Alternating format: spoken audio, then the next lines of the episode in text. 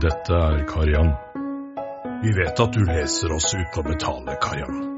Det funker bra for oss, deg og din far, ettersom han allerede betaler for Fevennen. Ikke alle vet at et Fevennen-abonnement kan deles med opptil fem personer per husstand. Derfor har vi lagd denne filmen. Federlandsvennen, en del av din hverdag, hver dag. Oi, imponerende boble, Karian.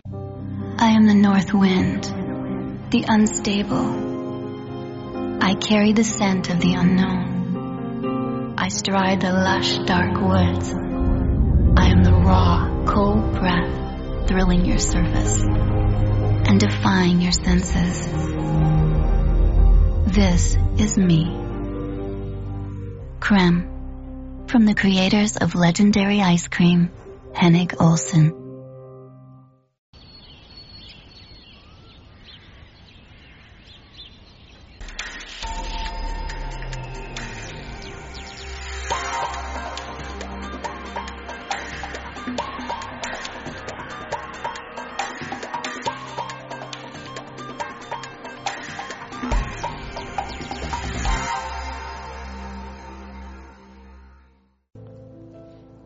Vel kanskje på dager som dette at mange litt flåsete sier at de gjerne skulle hatt litt mer global oppvarming.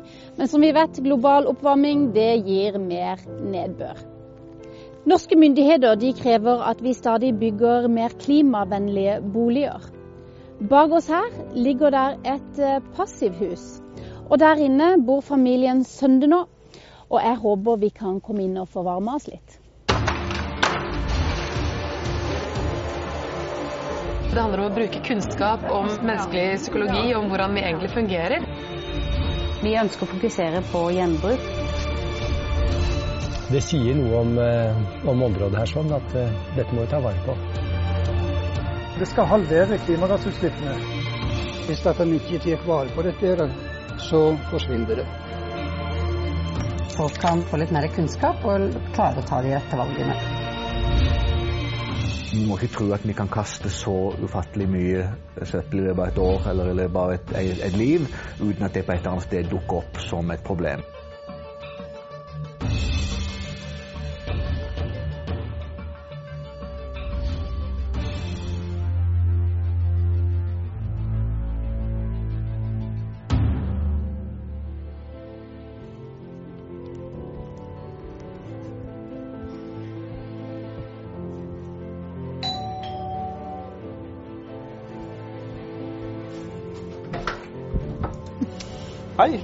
Velkommen inn. Takk for det.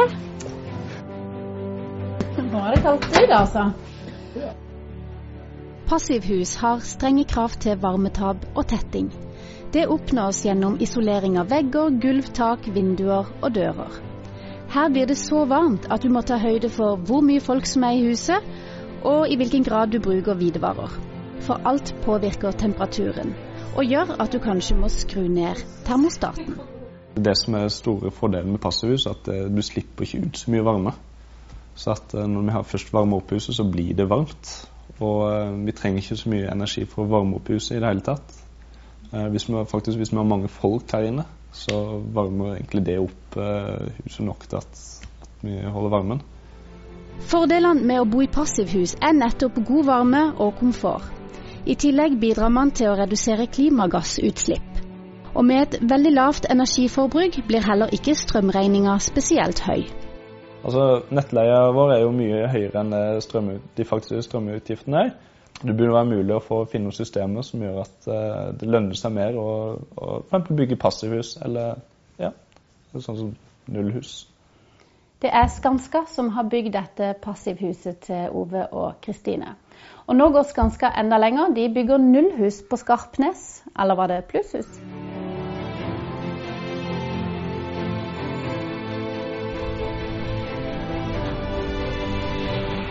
Entreprenøren Skanska profilerer seg på bærekraftige byggeløsninger. Derfor er det viktig for de å være tidlig ute og imøtekomme regjeringens ambisjoner i klimameldinga 2012. Der står det at nybygg i 2020 skal være nær null energi. Vi er bare litt tidlig ute, kan du si. Men vi ser samtidig at, at mange byggherrer, offentlige som private, er veldig opptatt av miljøbygging. Bare se nå i vår region, så er det jo Aust-Agder kulturhistoriske senter i regi av Aust-Agder fylkeskommune. De bygges i passivhusstandard. På Skarpnes utenfor Arendal bygges nå Nordens første boligfelt med nullhus. De har fått navnet fordi strømforbruk og klimagassutslipp skal gå i null. Ja, og her er vi i gang med, godt i gang med grunnarbeidene på 17 nullhuseneboliger. Hvor byggearbeidene kan begynne ca. om en måneds tid, og da vil boligene stå ferdig ca. november måned. Og da får de denne praktfulle utsikten mot Nidelva. Nullhusene på Skarpnes har ikke bare et svært lavt energibehov, de produserer også strøm til eget forbruk. I teorien kan boligene også bli plusshus, fordi de under optimale forhold kan produsere et overskudd av strøm, som igjen kan føres tilbake på strømnettet. Med en unik kombinasjon av klimavennlige og energiøkonomiske løsninger produserer huset sin egen energi fra fornybare energikilder. Solcellene produserer elektrisk energi, og overskuddet selger du til strømleverandøren. Solfangeren bruker solenergi til å varme opp forbruksvann og temperere inneklimaet. Energibrønnen sikrer varmt vann og stabil oppvarming av huset året rundt. Ventilasjonsanlegget sørger for frisk luft med jevn temperatur. I våre nullhus er du både energikonsument og energiprodusent. Som vi så i dette innslaget, så skal de nye boligene på Skarpnes de skal altså få mulighet til å levere strøm tilbake til strømnettet. Agder Energi de har lenge hatt mange småleverandører av kraft. Annet så skal vi nå besøke Møllestua barnehage i Kristiansand, og vi skal til et minikraftverk på Evje.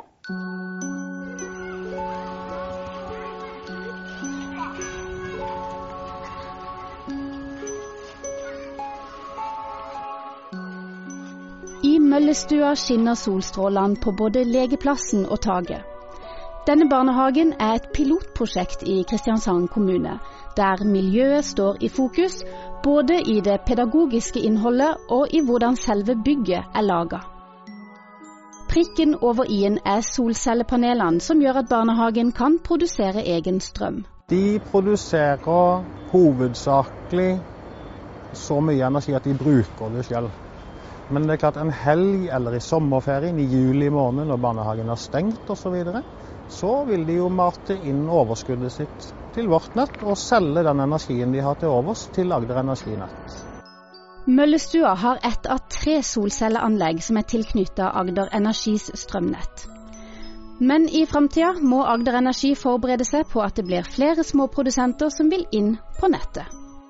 Foreløpig er det ganske dyrt å bygge solcelleanlegg i Norge. Så det er nok det vi kaller for first movers, og de entusiastene som vil gå først. På taket til Agder Energi i Kristiansand står solcellepanelene på rekke og rad. Sammen med Teknova og Universitetet i Agder forsøker energiselskapet å finne ut om solcellepanel er en effektiv energikilde i Norge, og på Sørlandet spesielt. Det har jo vært en myte i lange tider at solceller i Norge ikke kan lønne seg. Man tenker at produksjonen blir for liten. Så det tenkte vi vi ville se litt på. Sammenhengen mellom solinnstråling, temperatur og vind viser så langt at solceller er like produktivt her som i byer lenger sør i Europa. Det som er erfaringa, er at refleksjoner fra snø og hav gir en del ekstra lys på solcellene. Samtidig så er virkningsgraden på solcellene veldig mye bedre når temperaturen er lav. Agder Energi produserer fornybar energi. Hoveddelen fra vannkraft, men noe kommer også fra fjernvarmeanlegg. Det er Agder Energi Nett som sørger for at energien kommer fram til forbrukerne. Selskapet eier og har driftsansvar for ikke mindre enn 19 400 km med linjenett. Også små produsenter har krav på å få plass på dette nettet. Mens solcelleprodusentene er beskjedent representert, er pågangen for å bygge små kraftverk stor. Det, takk for sist. I like måte, Øyvind. Fint vær i dag. Ja, det er da det blir penger i kassa. Ikke sant? Kan vi gå inn? Ja. Allerede som tenåring begynte Øyvind Gundersen å leide i kart og terreng etter bekker og vannfall, og med en genuin interesse for naturen og en drøm om å bygge sitt eget kraftverk. I mange år tråkka han stiene rundt Storebekk, før han tok mot til seg og kontakta grunneieren. Jeg kjente jo ikke han grunneieren som var her. Så eh, når jeg endelig tok meg mot til det, så hadde jeg vært her i flere år og kikka. Og tenkt og fundert og regnet og sjaua. Og så Jeg husker denne dagen jeg ringte til han, da, for da eh, Da var jeg så nervøs, jeg, hele kroppen rista, og jeg ringte til han. Og så eh, Det første jeg klarer å si, eh, om det, ja, selvfølgelig hvem, om det var han som eide der og der, og om han ville selge vann i bekken for en million. Jeg fikk ikke liksom presentert meg eller noen ting, men det var jeg som spurte. Så ble det helt stille i andre enden på telefonen, så spurte han har du funnet gull, sa han. Ikke vel? Nei, nei, men jeg har så lyst til å bygge et kraftverk. Det var liksom det som var begynnelsen, da. Storebekk på Evje ble det første private småkraftverket i Aust-Agder. I dag er Øyvind Gundersen medeier i fire andre kraftverk, og bare på Storebekk kan han forsyne ca. 500 boliger med strøm. Det er mange som tror at eh, det er gull alt som renner ned av fjellet, men det, sånn er det jo ikke. Så Det er jo en grunn for at prosjektet ligger liksom eh, ni mil hjemmefra. Det er jo fordi at eh, du må finne de rette fallene og de rette vannmengdene som gjør at de kan være lønnsomt. da. Nå kjører jeg den lille turbinen der inne på, på ca. 7 kW. og Det er ca. det som eh, to eneboliger trenger for å strømforbruk til to eneboliger. Eh, Og det, som du ser, så er det bare en liten sildredekk som kommer ut av røret her. Alle typer produksjon av strøm, så har nettselskapene en tilknytningsplikt. Slik at man må tilknytte eh, privatpersoner eller mindre bedrifter da, som ønsker å produsere strøm inn på nettet.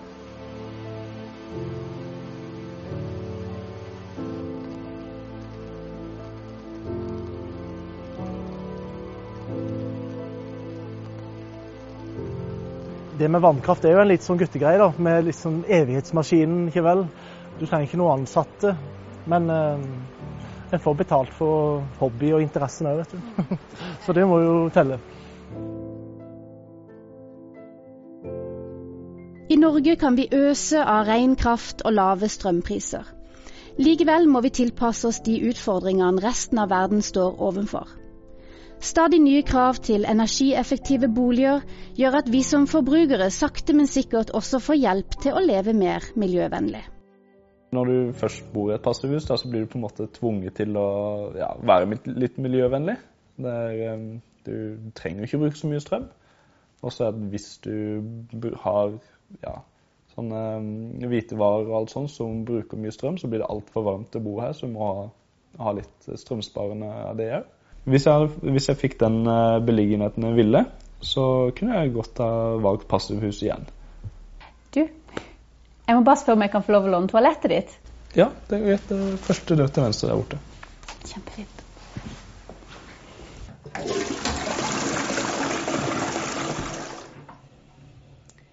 For uansett om du bor i passivhus eller i vanlig hus i Arendal, så er det én ting vi bidrar til i fellesskap. Her ved renseanlegget i Saulekilen i Arendal behandles nesten 7 millioner kubikk med avløpsvann hvert år. Og om slammet både lukter og ser ganske så ekkelt ut, er det en grønn tanke bak det å gjøre slam til gass, og gassen til strøm som driver selve renseanlegget. Her ser vi da slamsiloen, hvor vi da tar vare på slammet fra avløpsvannet. Gassen går da fra disse tankene til, inn til et mellomlager, et lager hvor vi da eh, tar vare på gassen, og så porsjonerer vi det ut til de forskjellige brukerne på bygget her. I den hvite ballongen lagres gassen etter prosessen i råtnetanken. Gassen tas ut etter behov, og dekker i dag ca. en tredjedel av det totale energibehovet i Saulekilen. I fjor så produserte vi ca. 350 000 kW. Og det var litt for lite egentlig, men vi jobber med å få opp produksjonen av gass, sånn at vi, vi utnytter den enda bedre. For få år siden var det en utfordring for både privatpersoner og bedrifter som ville bli sine egne strømprodusenter. Men i dag er energiselskapene pålagt å legge til rette for kundene. Agder Energi Nett har eh, mer enn 60 små kraftverk tilknyttet distribusjonsnettet. Og det er veldig stor variasjon. Eh, det kan være alt fra små vannkraftverk til gassgeneratorer, som vi ser her på Saulekilen renseanlegg. Det kan være private kunder med solcelleanlegg. Og det kan òg være større kraftverk som er eid av de store produsentene, som Agder Energi, Vannkraft, Ekoenergi osv. Ballongen i Saulekilen representerer i dag én av Agder Energis fem plusskunder i Agder, og om få år er trolig antallet mangedobla. Takk for i dag, da. Ja, takk for i dag. Takk for hjelp av lydvarmen. Ja, ikke noe problem. Ha det. bra.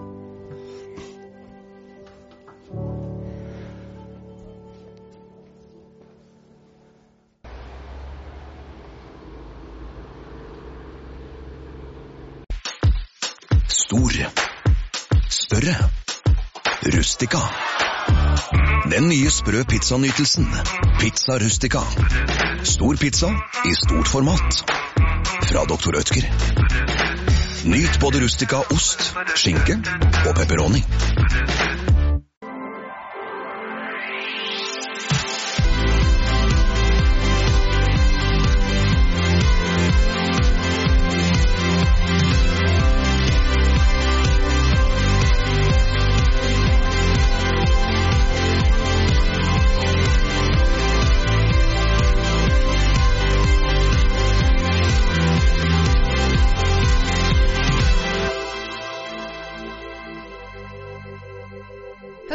Høstsemesteret starter 25.8.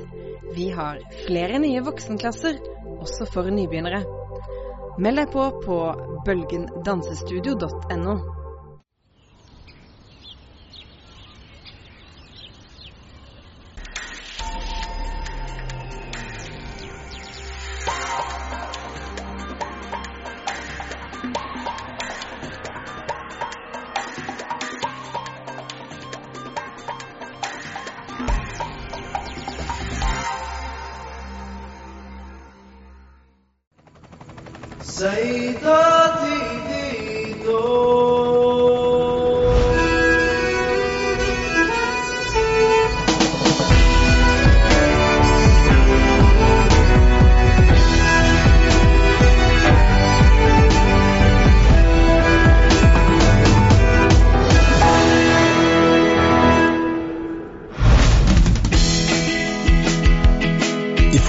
episode syklet vi inn til Kalvhogd. En god natts søvn har lindret en ganske så sår ræv, og vi er klar for en ny dag på fjellet. I dagens episode skal du få se at du ikke trenger å reise langt innover vidden for å få friluftsfølelsen. Med dog i lyngen drar vi på frokostbesøk til foreldre og barn som har funnet en herlig leirplass bare få hundre meter fra Kalvhogd turisthytte.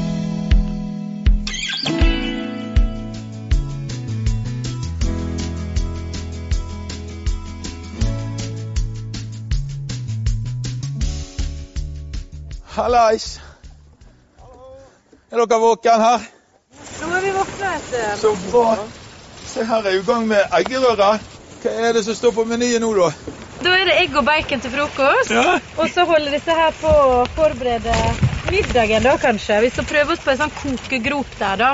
Men nå har vi varma opp steiner i noen timer, så skal vi prøve oss å eh, lage litt elgkjøtt nedi der. Vi marinerer Marinere litt elgkjøtt, så man kan prøve å putte det nedi. Elgkjøtt, ja. Den fanget dere jo i går. Den tok vi i går. ja. Men er det brød dere holder på med òg? Hæ? Er det brød så Ja, vi lager brøddeig. Ja. Eller rundstykke-deig. Så får vi se hva som skjer. Det er litt spennende. Men eh, Dere har slått dere til her med, med vannet, da? Ja, det var veldig fint her, da. Barnas turlag. Det er jo noe dere driver med over hele landet. Ja, det er kjempegreier. Det er jo for eh, Ja, i utgangspunktet er det jo barn fra 0 til 12 år. Ja. Eh, men det er jo også med foreldre, ikke sant. Så det er jo en kjempefin måte for barnefamilier å komme på tur. Det å treffe andre eh, familier på tur. Har dere noen sånne steder som går an å slå opp og sånt, og lese om dette? Ja da, på turistforeningen.no så kan man jo lese mer om Barnas Turlag. Der har en egen eh, hjemmeside der. Ja. Og Der står det både om Barnas Turlag, og det gir jo gode råd for det å ha med seg barn på tur. Du sjøl, da? Begynte du eh, med tur og sånt som liten guttunge, eller? Jeg begynte tidlig, ble dratt ut i skog og mark av mor og far. Ja. Og det har, sitter i enda, det. Du har ikke kommet hjem ennå? Nei, jeg har ikke kommet hjem ennå. Veldig bra. Holdt det jevnt. Trutt gående hele tida. Mm. For å få fullt utbytte av turen gjelder det å kose seg, både for voksne og for barn. Og ofte er det de enkle tingene som fungerer best, som hjemmelagde sveler, f.eks. Ja, er det noen som vil ha svele, eller? Da, da har vi da steinene der som dere har eh, Nå er de varme, så nå skal vi legge dem i bøtten. Og Svein vil grave ut en grop i der. Så nå skal vi legge det i bøttene, nå skal vi ha kjøttet og alt sammen oppå. Så har steinen på toppen av da. Sånn at det blir helt tett. Pakke det ned. Ja, riktig. Ok, så nå har dere varme steiner oppi her, og maten under, og så sand oppå der igjen. Hvor lenge må det stå, dette her? Lurt. Det må i hvert fall ha en time. Nå ble jeg egentlig med litt trege, så steinene ble litt kjølige. Å, ja. Ja, det var litt. Får du litt ekstra tid, da? Ja. Men, men Men det hele, ja. så nå etter hvert så skal det begynne å ryke litt ut av standen her. ja, Du ja. ser det ryker her nå. Det, det er noe, det er mye varme nedi der, Ja ja. da, så nå blir det veldig tett og fint. Hvor flink du er, Kjetil. Ja. Hæ? Du hjelper til, da. Vi forlater ungene mens de venter på lunsjen og går tilbake til Kalhovd. Her treffer vi tilfeldigvis en av de som har vidda som arbeidsplass. Jon Aabak jobber i Statskraft, som er en av de store kommersielle aktørene på Hardangervidda. De styrer med regulering av vann og vassdrag til energinæringen.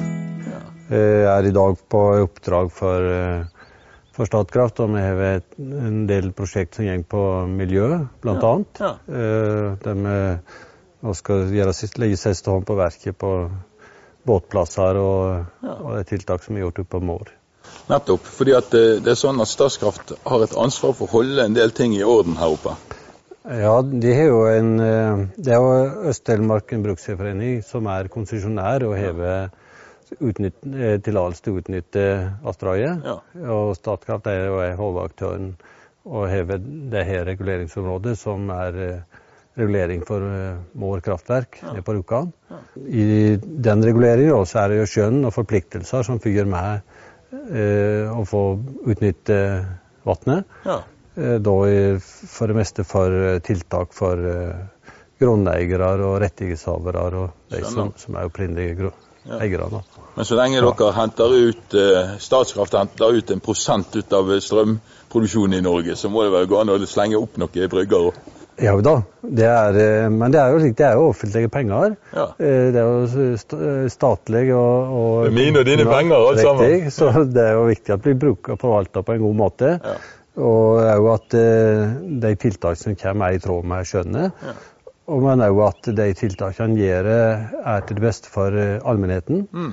Og i og med at det er offentlige penger, så er det jo regler hvordan en skal forvalte dem. Og Det handler om et godt samspill mellom folk som går på tur, folk som er grunneiere, og dere som driver kommersielt. Ja, det er det. Og det, som du sier, det føler jeg har et, et godt forhold i dag, og et godt samarbeid.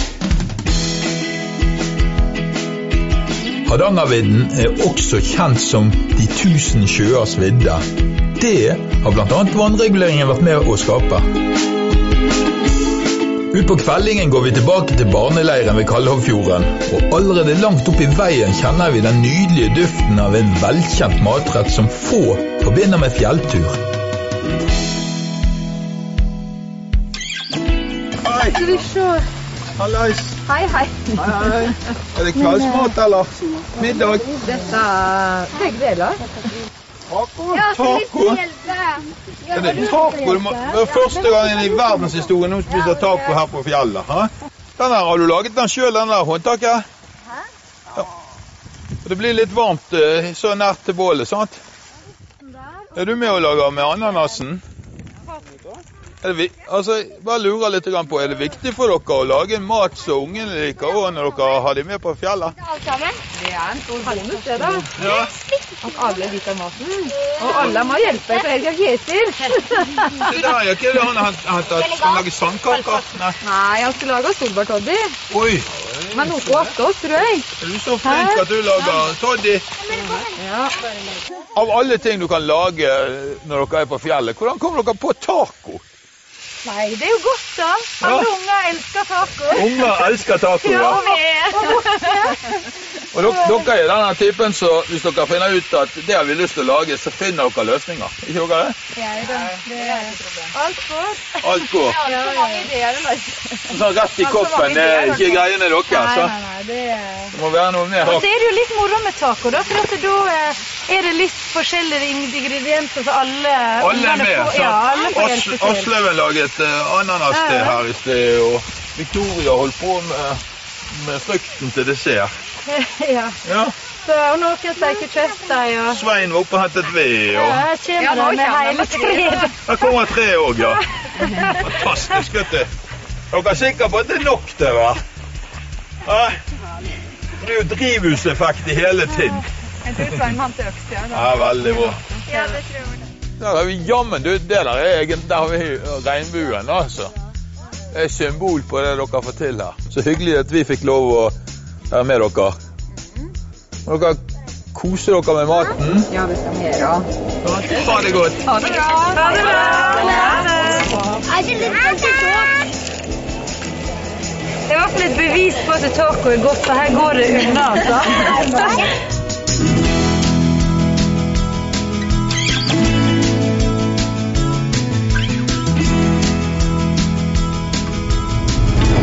Følg med i neste episode. Da skal jeg være litt cowboy og bestiger en hesterygg for første gang. Jeg er veldig nær et nervesammenbrudd nå.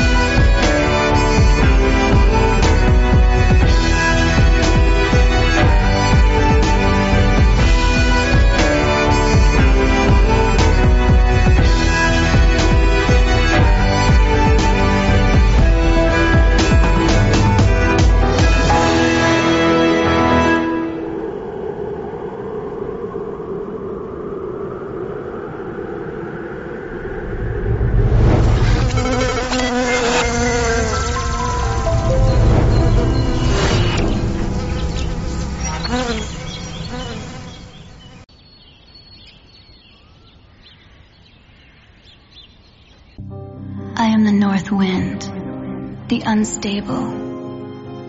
I carry the scent of the unknown. I stride the lush, dark woods. I am the raw, cold breath thrilling your surface and defying your senses.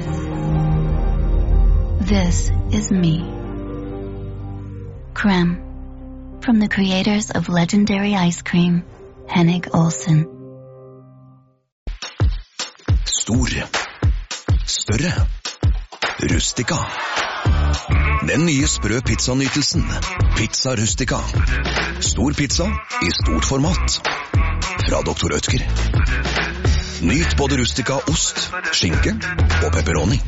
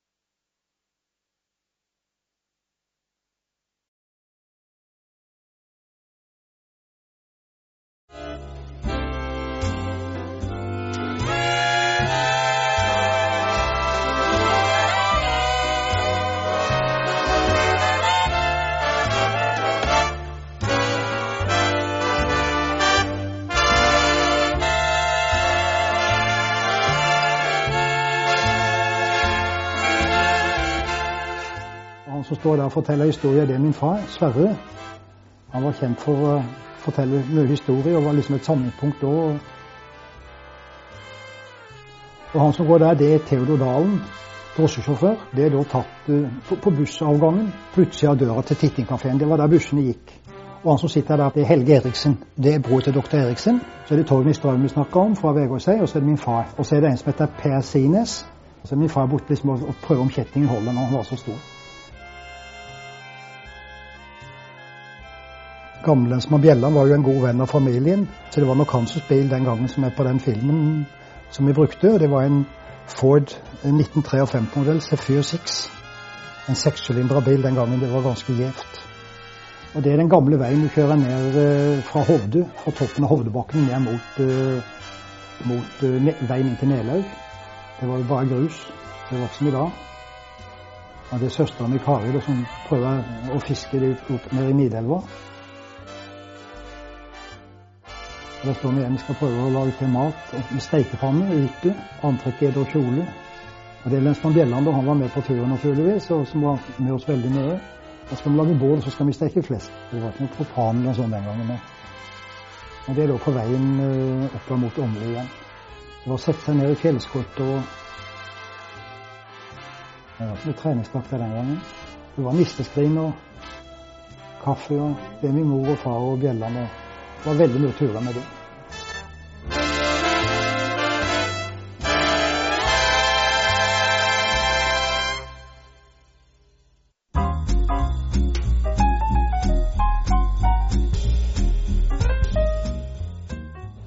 Det er Nora Stea, det er tatt opp i Kjerkleiva. Det er kona til Slaktestea. Veldig aktivt menneske. Det var gjeng. De hadde, en, de hadde bestandig en pause da, ut på dagen, og så på, i kveldingene det var fint. og så Det var en ven, vennegjeng. Samles der oppe til en kopp kaffe sånn, akkurat som ikke de har tid til i dag.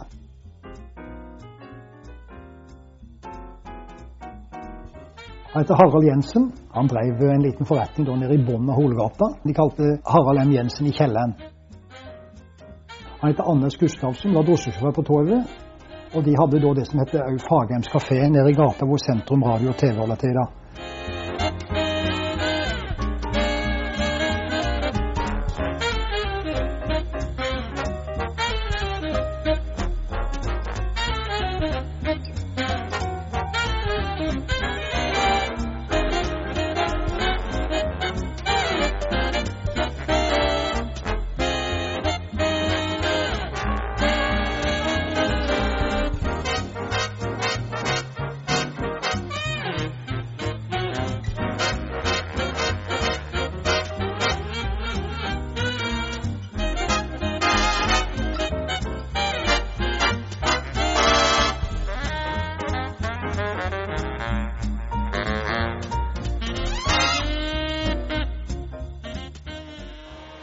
Da regattaen som var i Lyngø. Og Det var en av de båtene som gikk veldig fort. Han heter Annes Songe. Den husker jeg den var hjemlagd. Den båten gikk veldig fort.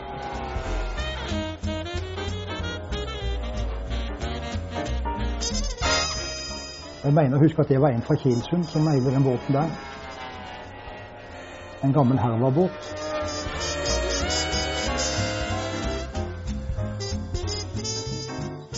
Og der mener jeg å huske at den som kjører der, at det var Torbjørn Henriksens båt. Den var lille den gikk veldig fort, og det var en, en liten, liten båt.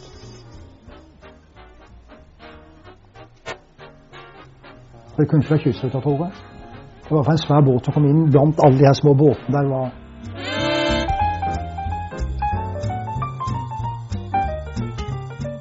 Og så var vi oppe da på kafeen til han, det var Bjarne Holm Risøen som hadde et spisested der ute. Jeg sitter til venstre der, og så er det Odd Tore Stausland i hvit skjorte. Og så var det en nummerad, uh, tror jeg var fra Lyngør, som sitter med bar overkropp. Og så er det Per Berg. Det er det som er kystruta. De ligger bora der ute, skjønner du.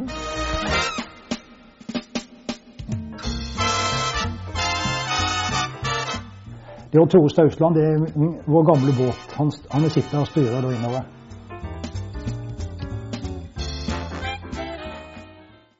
Si, altså, den første utstillingen den var jo allerede i 64, 1864 på Fiane. Og der er jo uh, stallene vekk. slik at det ble utsyn fra kirka til den dyrskueplassen. Og det var det jo mange som irriterte seg over. Og derfor så ble det til at vi måtte flytte den dyrskueplassen i, i, i 62. Og, og da gikk vi til Kvarstad. Og der har vi ikke det Signe Heimdal, da.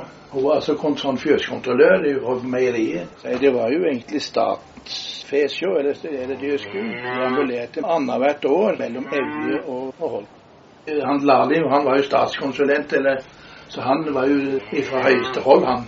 Ole Brålsen, det er Ole Brålsen. Og så var det kona hans, hun der. De hadde bestandig de aller beste kuene. Og de lå der på rundt 6000 liter, altså da i den gangen. Det var nesten det dobbelte av det som de fleste andre hadde. De var flinke med kuene, det på Gårdhestad. De svære oksene som skulle transporteres bort til dyresku, de hadde jo iallfall over nærmere et tonn vet du, på, i, i levensvekt. Og noen var, var rolige og greie, og andre var noen ordentlige beist. Det var bl.a. på nabogården. Der var altså, der var okseholdstasjonen. Og der hadde de tre okser. En ung okse og to eh, gamle okser.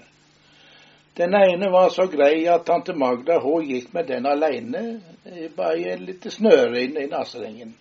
Derimot den andre, den var altså slik at de måtte åtte mann fant. Og da gikk de jo altså med, med, med, med to stenger, liksom én da, liksom, da i neseringen, slik at ikke skulle renne på dem. Og så var det to, altså et tau i hvert frambein, som var, gikk gjennom en sånn en tøyleløp over i en bukjord. Og så med én mann der. Hvis den rente fram, så måtte de dra i, i tauet, så at beina ble De måtte ned på kne. Og du vet, det var jo rene skuespillet der når den kom langs med veien, vet du. Denne grensen, ja, han var fylkesråd i 30 år. Før det så var han fjøsmester på Holt landbruksskole. Her var jo da Telemarksrasen som de gikk på helt fram til kan du si, nesten enerådene her i distriktet, helt fram til, til krigen. Men så kom det plutselig innslag vet du, med de der nye NRF-kuene. Men Einar Grensen han tålte de kuene. Så han var gyselig streng der til å bedømme dem. Og, og, det hendte det at det var jo kuer de hadde kjøpt for dyre og dumme, så de ble vraka. rett og slett De ble ikke godkjent engang. Som regel så gikk det veldig rolig for seg her på Holt. Kanskje mer rolig eller kom oppe til vanlig Setesdal f.eks. Og, og der var det mer det der beretningen i Landbruksselskapet at, at der måtte liksom mer til. Men de berømma da altså lensmannen i Moland og lensmannen i Holt at de var myndige og klarte å holde pust på det. Og til og med altså, så fort som utstillingene var slutt, så bestemte de slutt med servering. Så det skulle ikke være noe mer av den slagen. Men altså Så de berømmer holdt egentlig for å være en veldig rolig og fin, uh, fint arrangement. Det var et sted med stor virksomhet. For det første var det tresliperi og sagbruket under Sogn tresliperi.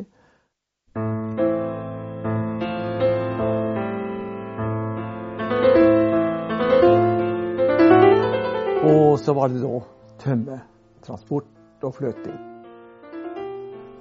Skauen i Ås med kjøstelås som løfter tømmerstokken på sleden.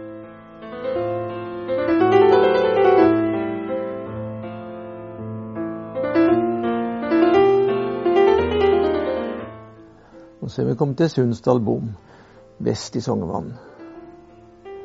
Hvor de skal hvor de har silt tømmeret på forhånd og skal mos, lage mose. Det, det, det i en binge, og så slår de vaier rundt. Der kan du tydelig se vaien.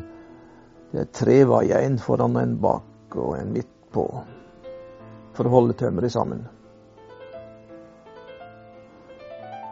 Var Jakob Thomassen som kommer med tømmerbillass, og det til Dalrulle hvor tømmeret ble klubba opp.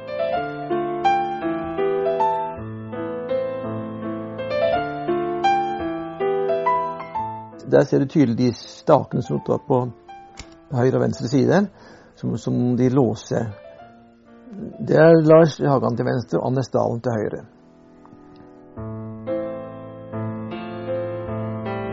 Det var samme eier. Det var AS Sogn Tresliper som eide begge fabrikkene.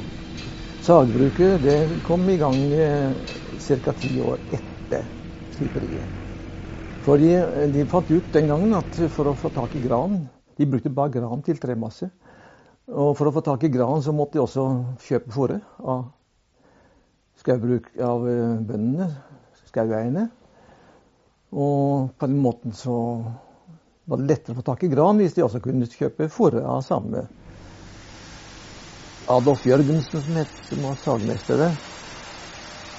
Så var det Even Hagan som var saggutt.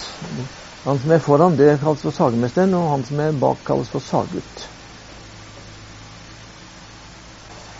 Ja, han, som, han, heter Jonny Hansen, han som kjører denne, denne maskinen. Jonny Hansen fra Tvedestrand. Det, det, det, ser ut til å være Anders Myklebustad. Han, bor bort, han bodde borte ved, i nærheten av Holte aldershjem. Det er Mest den der heter Valdemar Valle, han som ser deg litt på bildet. Det er, Han heter Gjertsen, er fra Østerå. Peder Gjertsen. Og han andre som du ser nå, det er Torleif Røisland fra Songe.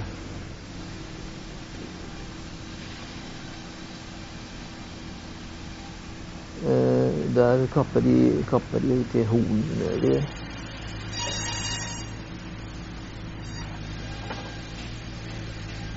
Kommer det fra. Det er justerkapp. Det kalles for der, det er Einar Nes, min bror, forresten. Så kommer det ut på transportørene.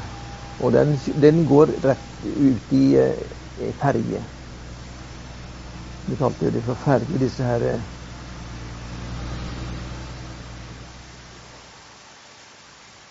Det, kom 19, det starta i 1912, og første produksjonen kom i 1913. Akkurat ni måneder etter at selskapet var stifta. Så det gikk fort i den tiden også. Når vil du si at eh, storhetstida var? Det var, det var, det var i, i 50-åra. Først i 50-åra. Da var eh, produksjonen Og da var prisene på tømmer og trelast og trelastprodukter gode. Så det var lønnsomt å drive. Det er Ellef Nilsen. Han kapper den i 60 cm lengde. Og så går den ned i en trommel hvor den blir rensa for bark. Og nå er vi inne i sliperiet. Det slipemaskinen som vi ser til venstre der, det er tre slipstein. Og hver slipstein har tre innlegg. Og der kommer det til pappmaskinene. Der kommer de ut av maskinen i klate. Der ser du vannet ble pressa ut. Derfor må vi ha de mattene imellom. Så de pakker de og veier de. Nå er masseballen ferdig til, ferdig til å transporteres til England. Der laster de tremasse ut Thomas Bråtan, han som står til høyre der. Og der har vi han Hansen som drev med å digge fram ferjene. De måtte være spreke for å drive med det arbeidet, for de veide 204 kilo, disse ballene. Bare for at de skulle være et, fem stykker skulle være et engelsk, engelsk tonn. Og der er slepebåten som tauer tremassen ned til laget. Og der vi kom til laget, ved Torskebøstranda den gamle lagbrua.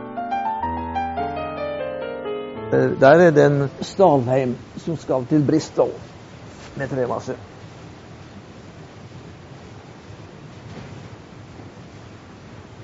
Og det er Johannes Olsen Solheim som forsvant der. Og han som står, den eldre mannen som står der, var Julius Eriksen i laget. Han var lasteformann, formann for lastegjengen. Det var en, den båten den tok en uh, ca. 3000 tonn.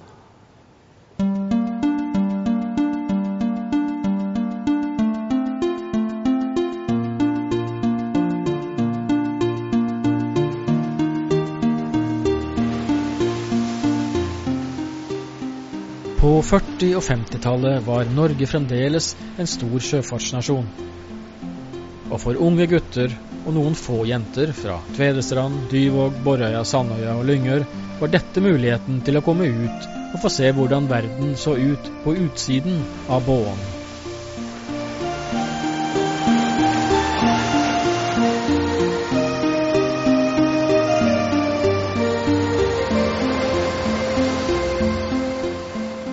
For mellom lange økter med arbeid om bord lå havner med eksotiske dufter og ventet, med evig varme, sorthårede mennesker, navn man bare kjente fra likørflasker, og søte frukter til å plukke rett fra trærne. En som opplevde dette, var Emil Pedersen fra Borøya. Han var skipper på Solite som eh, tilhørte Texaco Norway. Og så kom han hjem eh, i 1949 og kjøpte film, smalfilmkamera i 1946. Og det var ganske tidlig, og da kjøpte han også farvefilm. Og den fargefilmen brukte han bl.a. til å filme huset sitt i Dynge. Huset er i dag overtatt av hans sønn Olaf Nikolai Pedersen, som også har tatt vare på de gamle filmene etter sin far. I tillegg har det vært flere ildsjeler i aksjon på Borøya for å få gjort noe med annet gammelt filmmateriale som måtte finnes fra og om øya. Så, så det var jo i forbindelse med skolejubileet? Og få det presentert for folk flest. Det skjer hermed, sammen med Emil Pedersens opptak fra slutten av 40- og begynnelsen av 50-tallet. Han eh, interesserte seg mye for eh, gamle folk på Borøya. Gikk han faktisk rundt og besøkte og ba om lov til å filme, og har jo filmet diverse eldre mennesker på Borøya som han kanskje ikke regnet at han ville få se igjen neste gang han kom. Han var jo på skolen og filmet alle ungene på skolen, og diverse tilstelninger. 17. mai-tur med båt til kirke var det jo hvert år. Og når han var hjemme, så hadde han eh, kamera med og filmet det. Nei, det var jo samme presten, samme prestegjeld, så det kom jo av eh, hvorvidt gudstjenesten var i frosta eller Dypvåg kirke. Det var forskjellige år, så noen ganger var det til frosta, noen ganger var det til Dypvåg kirke.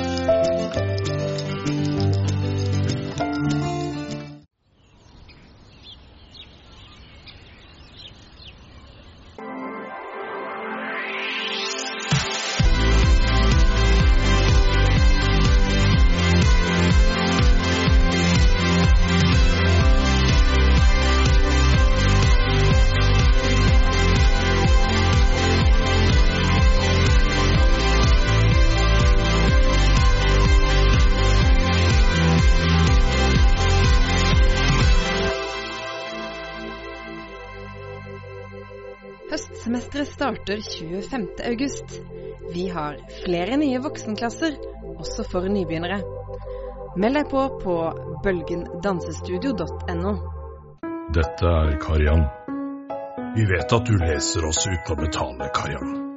Det funker bra for oss, deg og din far, ettersom han allerede betaler for Fevennen. Ikke alle vet at et Fevennen-abonnement kan deles med opptil fem personer per husstand. Derfor har vi lagd denne filmen. Fedrelandsvennen, en del av din hverdag, hver dag. Oi, imponerende boble, Karian.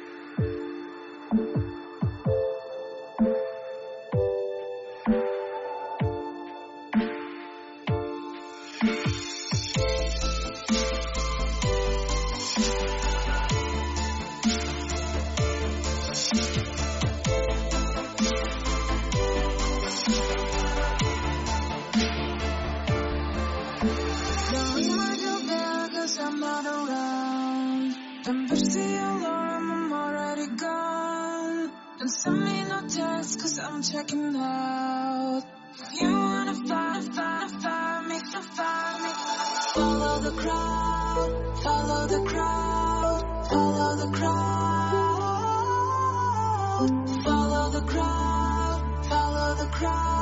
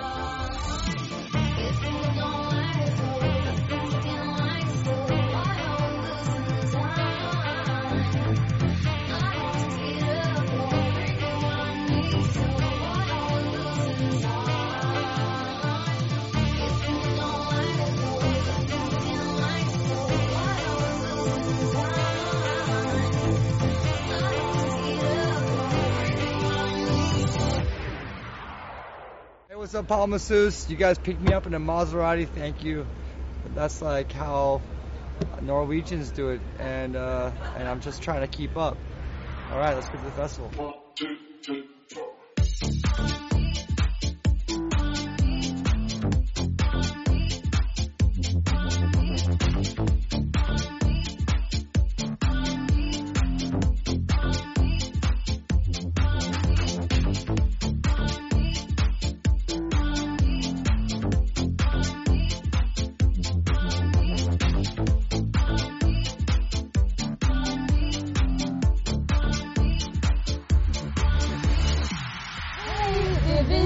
Icona Pop och vi är här på Palmesus och vi är så sjukt peppade på att få dansa med er ikväll.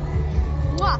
Hey, what's up? I'm Khalees, and this is Palma Sus Festival. We're here on the beach. You can hear the music. Hopefully, I'll see you next year. Wiggle, wiggle, wiggle. Wiggle, wiggle, wiggle. Wiggle, wiggle, wiggle. Just a little bit of.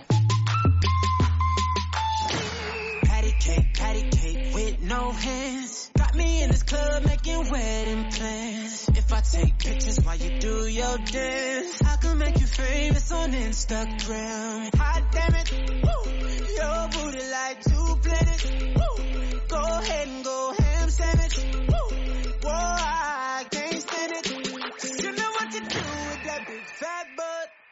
Wiggle, wiggle. What up, pal masseuse? It's yours truly, Jason Derulo. I had the time of my life at this beach party. Let's do it again. Oh, yeah. As we get up, the sun goes down, and the moon is the space in the clouds, a golden gate, the door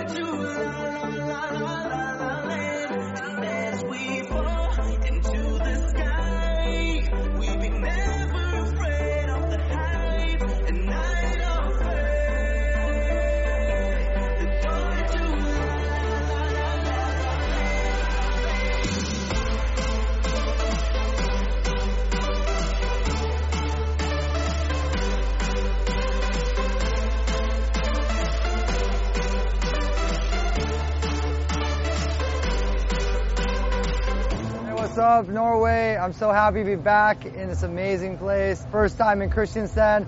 I'm ready to rock. Palmisas is right over there. The stage is waiting for me. I'm gonna go rock this year right now.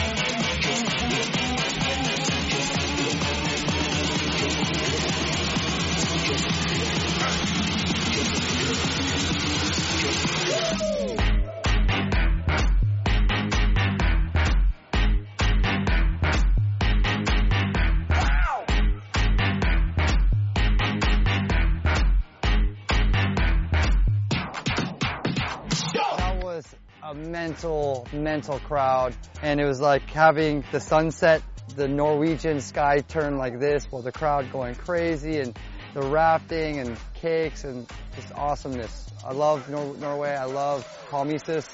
You guys are awesome. And I hope to come back next year. What's up guys, this is Fela Grant. I'm back here for the third time at Palmasus Beach Party. Really looking forward to it again this year and I hope to be back next year again. Take it in the face.